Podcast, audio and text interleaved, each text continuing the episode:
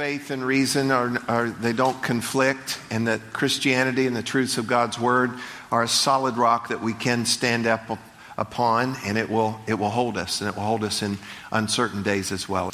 Well i wanted to do something to start with and uh, i've got a couple logos from some teams okay here's my point. Your chances are you're a fan of a team because of where you grew up who you grew up with or where you live now.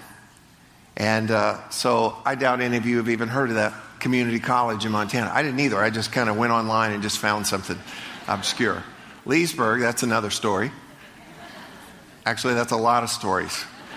But um, what about what we believe, though? Why do you believe what you believe? Is it just because you grew up in it? You know, you're loyal to your beliefs just because, well, I was raised in a Christian home, Christian family, raised in the church or whatever. And, and really, where I want to go with this, especially today, is not what you believe, but why you believe. Why you believe. Because if you just believe something because you were raised in it, that's called default religion. If you grew up in India, by default, you most likely would be Hindu. If you grew up in, say, Iran, you most likely, by default religion, you would be Muslim. And that they enforce their religion as well. And if you grew up in the United States, most parts, uh, you know, you grew up kind of by default with a Christian mindset, more or less. More, more often, uh, the millennial mindset and the world of academia, the default religion there would be atheism. And so it's important that we know not just what we believe, you'd better know that, but we also need to know why we believe it. And when I consider that where you kind of grew up has a lot to do with how you believe, the question begs to be asked what if we were born in the wrong place? Now, I believe, and, and I want to share in this series, I believe we're standing on the right rock. But it's not just what we believe about that. Again, it is why. Why do we believe that? I want to show you um, some guys here. There was a study done and a number of criteria for this, and these were out of the list. I want to show you the five most intelligent. These are the smartest people ever, okay, that had an impact. So, first one here, this is Johann Goethe, and he's a, a German polymath, does chemistry, literary genius, and so forth. And the next one is, you'll recognize him, Albert Einstein. Uh, his name's kind of synonymous with intelligence, principle of relativity, and so forth. A third one, Leonardo DiCaprio. He's had a little work done since then. No, that's Leonardo da Vinci. Uh, Renaissance painter, architect, musician, mathematician, inventor, writer. He painted the Mona Lisa, which is currently on display at Loritos on the boulevard here in, here in town. I sat by it the other day, I'm not kidding. He also imagined helicopters before they were invented. And then you have Sir Isaac Newton. Go ahead to Sir Isaac Newton. Needs a stylist. Um, uh, physicist, mathematician, formulated the theory of, of universal gravitation, the laws of motion, momentum, and calculus. No, thank you. And then, fifthly, James Maxwell, mathematician, physicist, he uh, did the, the early work on quantum theory and electromagnetic radiation.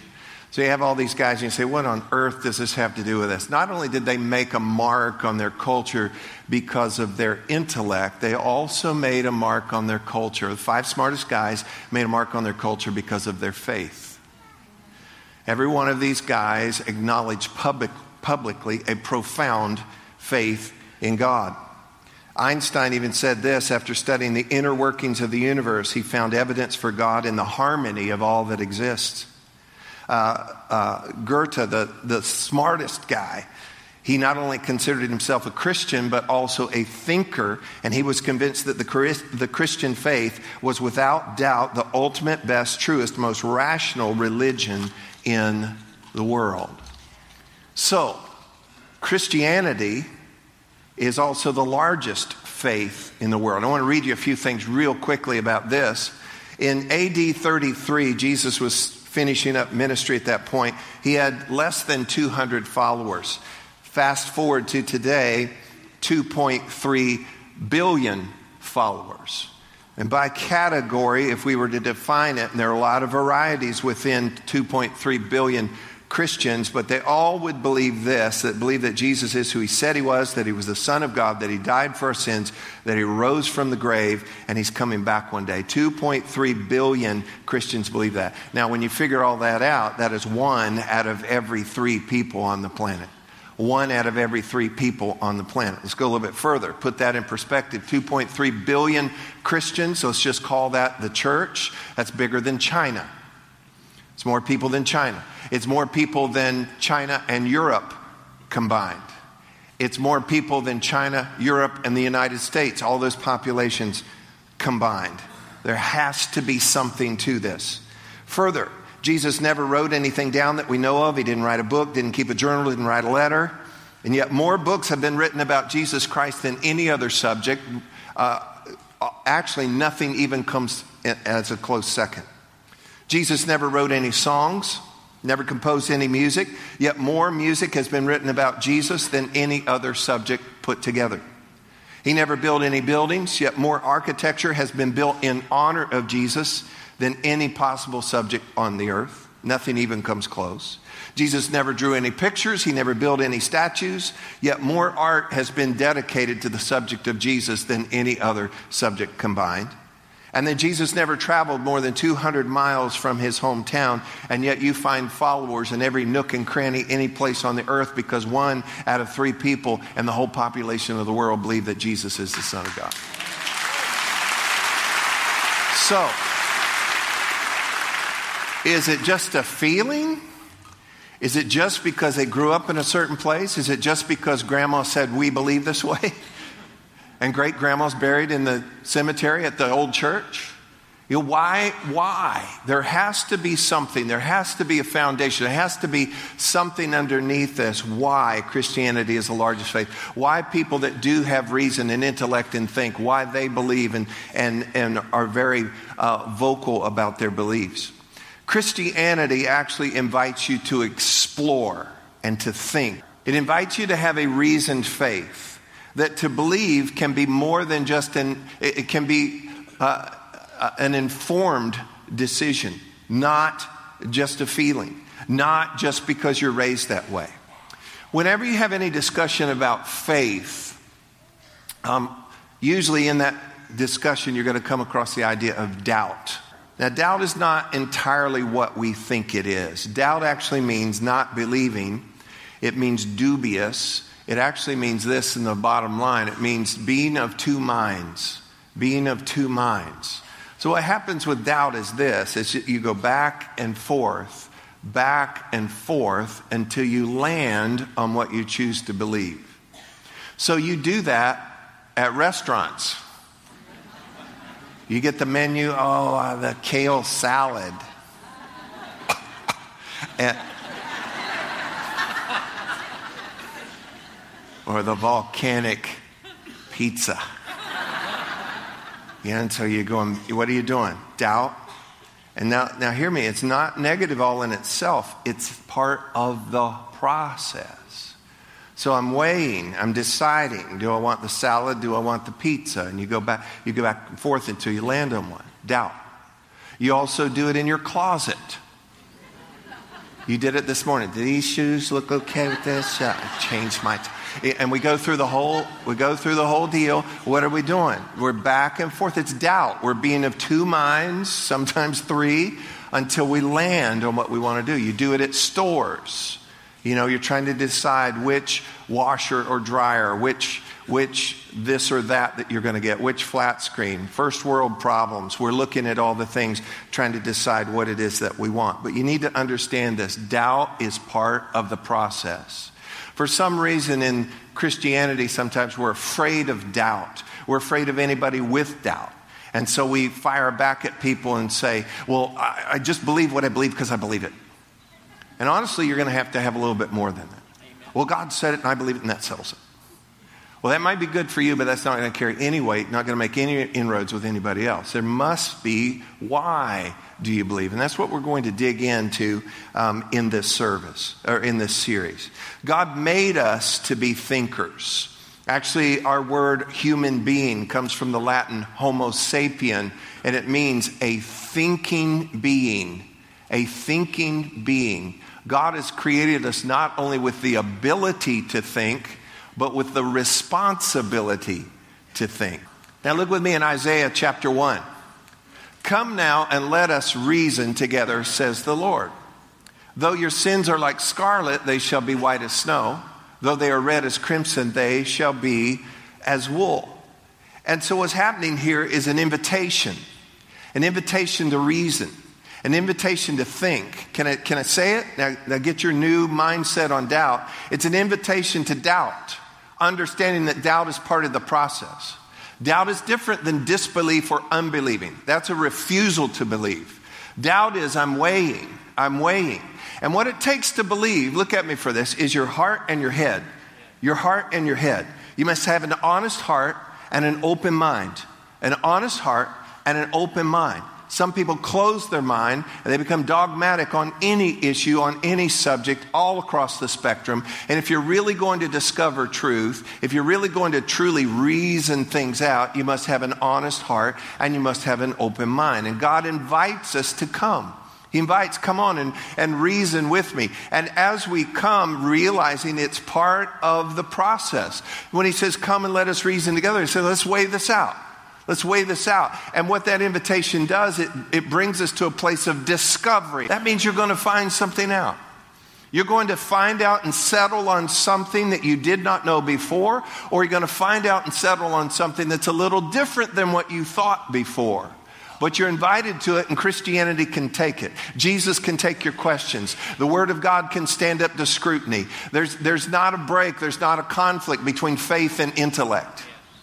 And faith and believing is not, as some have said, a crutch for weak minded people.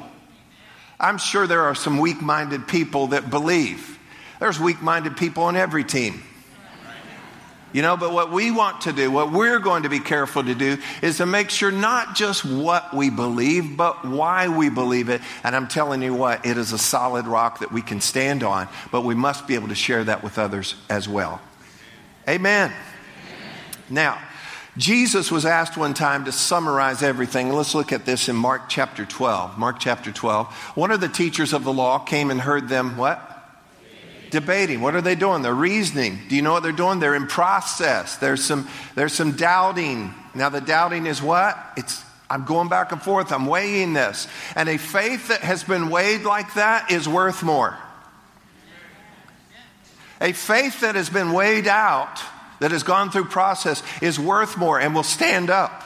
It will stand up to things. So he heard them debating, noticing that Jesus, what? Jesus was, I know, right? Knowing that Jesus was a part of the debate here. Noticing that Jesus had given them a good answer, he asked them, of all the commandments, which is the most important? Verse 29. The most important one, answered Jesus, is this Hear, O Israel, the Lord our God, the Lord is one. Verse 30.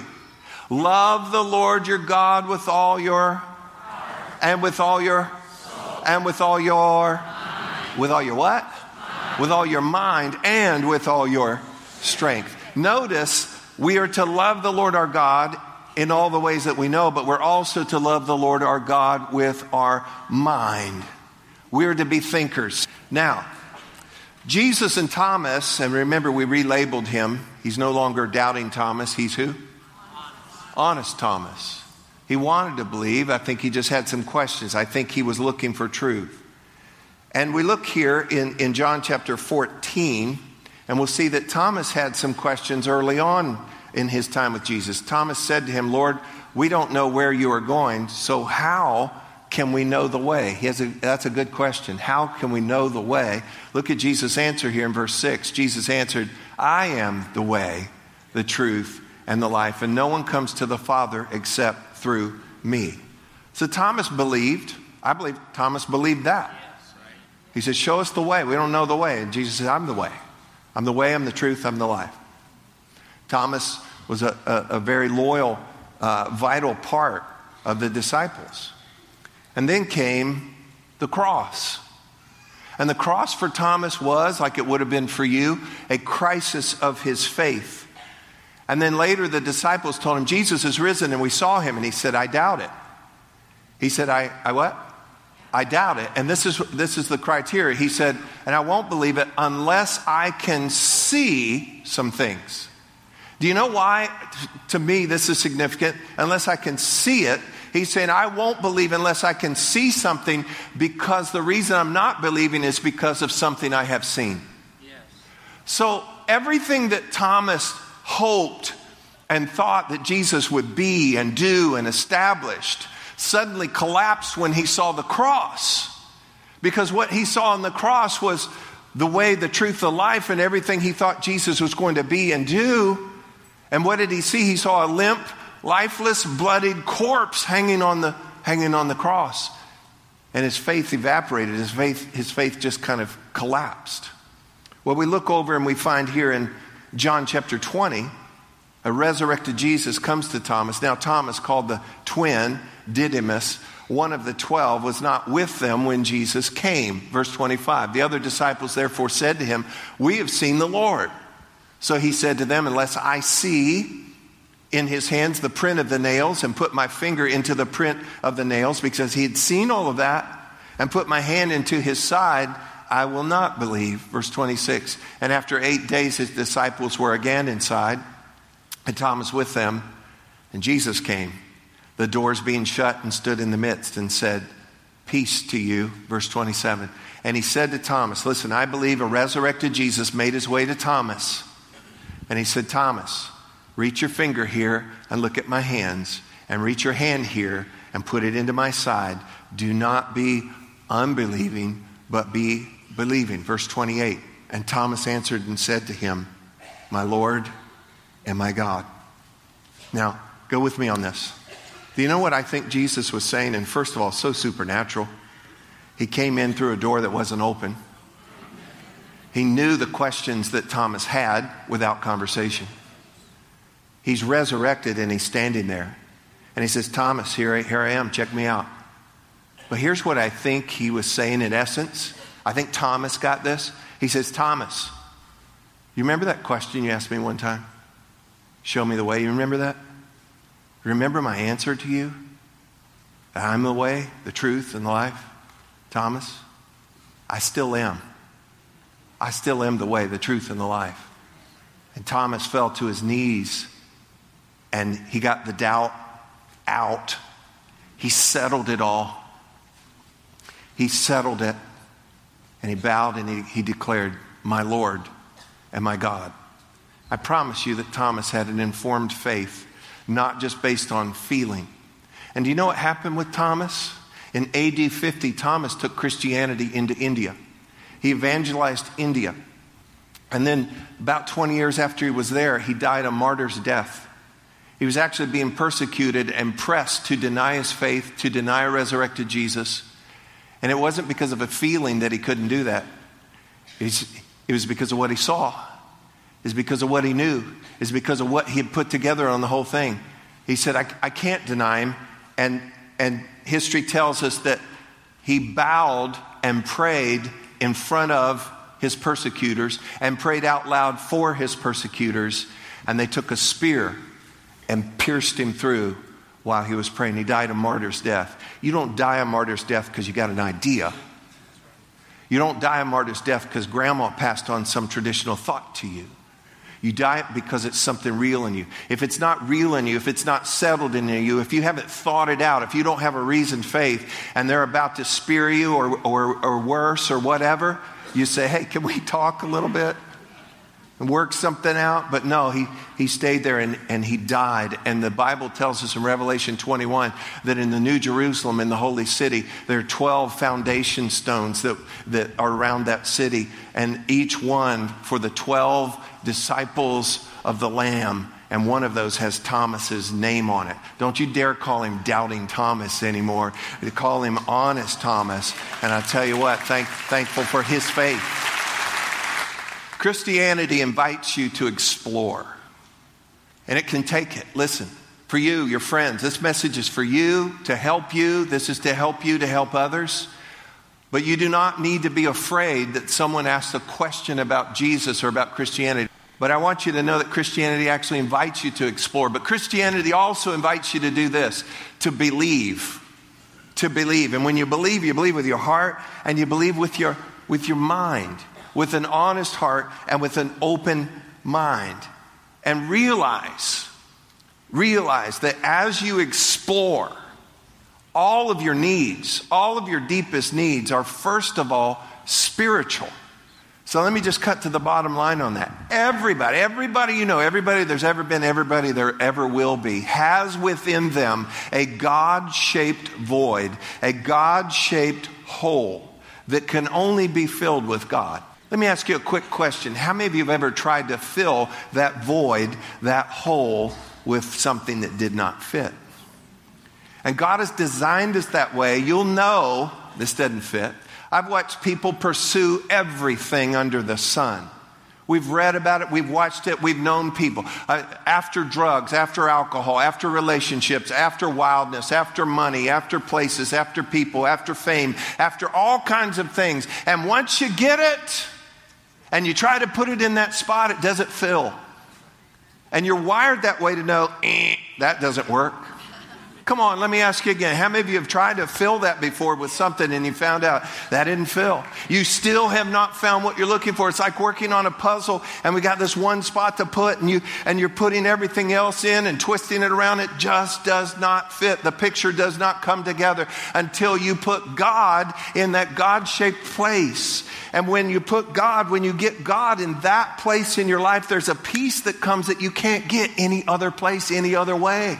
There's something that happens. It's a knowing, it's a confidence. I didn't say that, pe- that life was perfect at that point, but it comes together at that point when God finds his way into that God shaped void on the inside of you.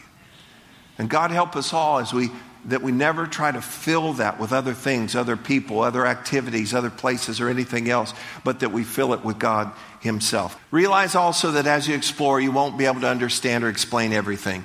It's called the God factor you know, explore. But you're not going to be able to explain everything. You won't be able to understand everything. There's a place in your exploration, exploration that you come to and you realize, I believe. There was a young man in John chapter 9 who was blind, and Jesus healed him. And his eyes were open, and everybody surrounded him and asked him all of these questions. And this is what he said You know, I don't know. I don't know. I don't know. I don't know. He said, All I know is this I, what, I once was blind, and now I can see. Is that anybody's testimony here today? Not, not necessarily your eyes, but I once was blind, but now I see. Do I have all the answers? No. But explore, and as you explore, you'll get answers. And you'll come to a place, though, when you have an honest heart and an open mind, you'll arrive at a place. I don't know about that, and I don't know about that, but I do know about this and it will help you to step across that line. God will, and, and, and, if you get nothing out of today, make sure that you get this. God will always be greater than your comprehension. It's one of the reasons we worship Him. You're so big and awesome, I can't figure you out. Come on, how many of you had God do anything before you could not figure out, okay? And so, God will always be greater than your comprehension. That's a reason to worship Him. That's a reason to rejoice because of this. Listen, if the only God that you can trust is a God that you can fully figure out with your mind, that's a pretty puny God. That's a pretty lame God. That is a, a non creative, inconsistent God, a God that I can fully figure out. He's greater than that. And God will always be greater than our, than our comprehension. When Thomas said, My Lord and my God, you know what I think he was saying? You're bigger, you're stronger, you're wiser, you're greater, and I believe. It's okay to explore. It's okay to explore, and I believe that as you explore, you'll come to a place where you're going to decide and you're going to land things. And when you explore, and I'll say it again, when you explore with an honest heart, with an open mind, do you know that's what that's the equivalent of? Seeking And there's a powerful law that God lives by, and He said this that if you seek me, you will, you will find me. I challenge every one of you, I'll say it again, with an honest heart, with an open mind. Seek, ask your questions, go after God, tell Him what I need to know, tell Him what you need to see. And you know what? He'll meet you there because you're seeking Him. He'll show you what, He'll show you what's important. But He'll bring you to a place where you will just know in your heart and you will know in your mind. And you'll step across the line. And like Thomas, I believe you too will say, My Lord and my God.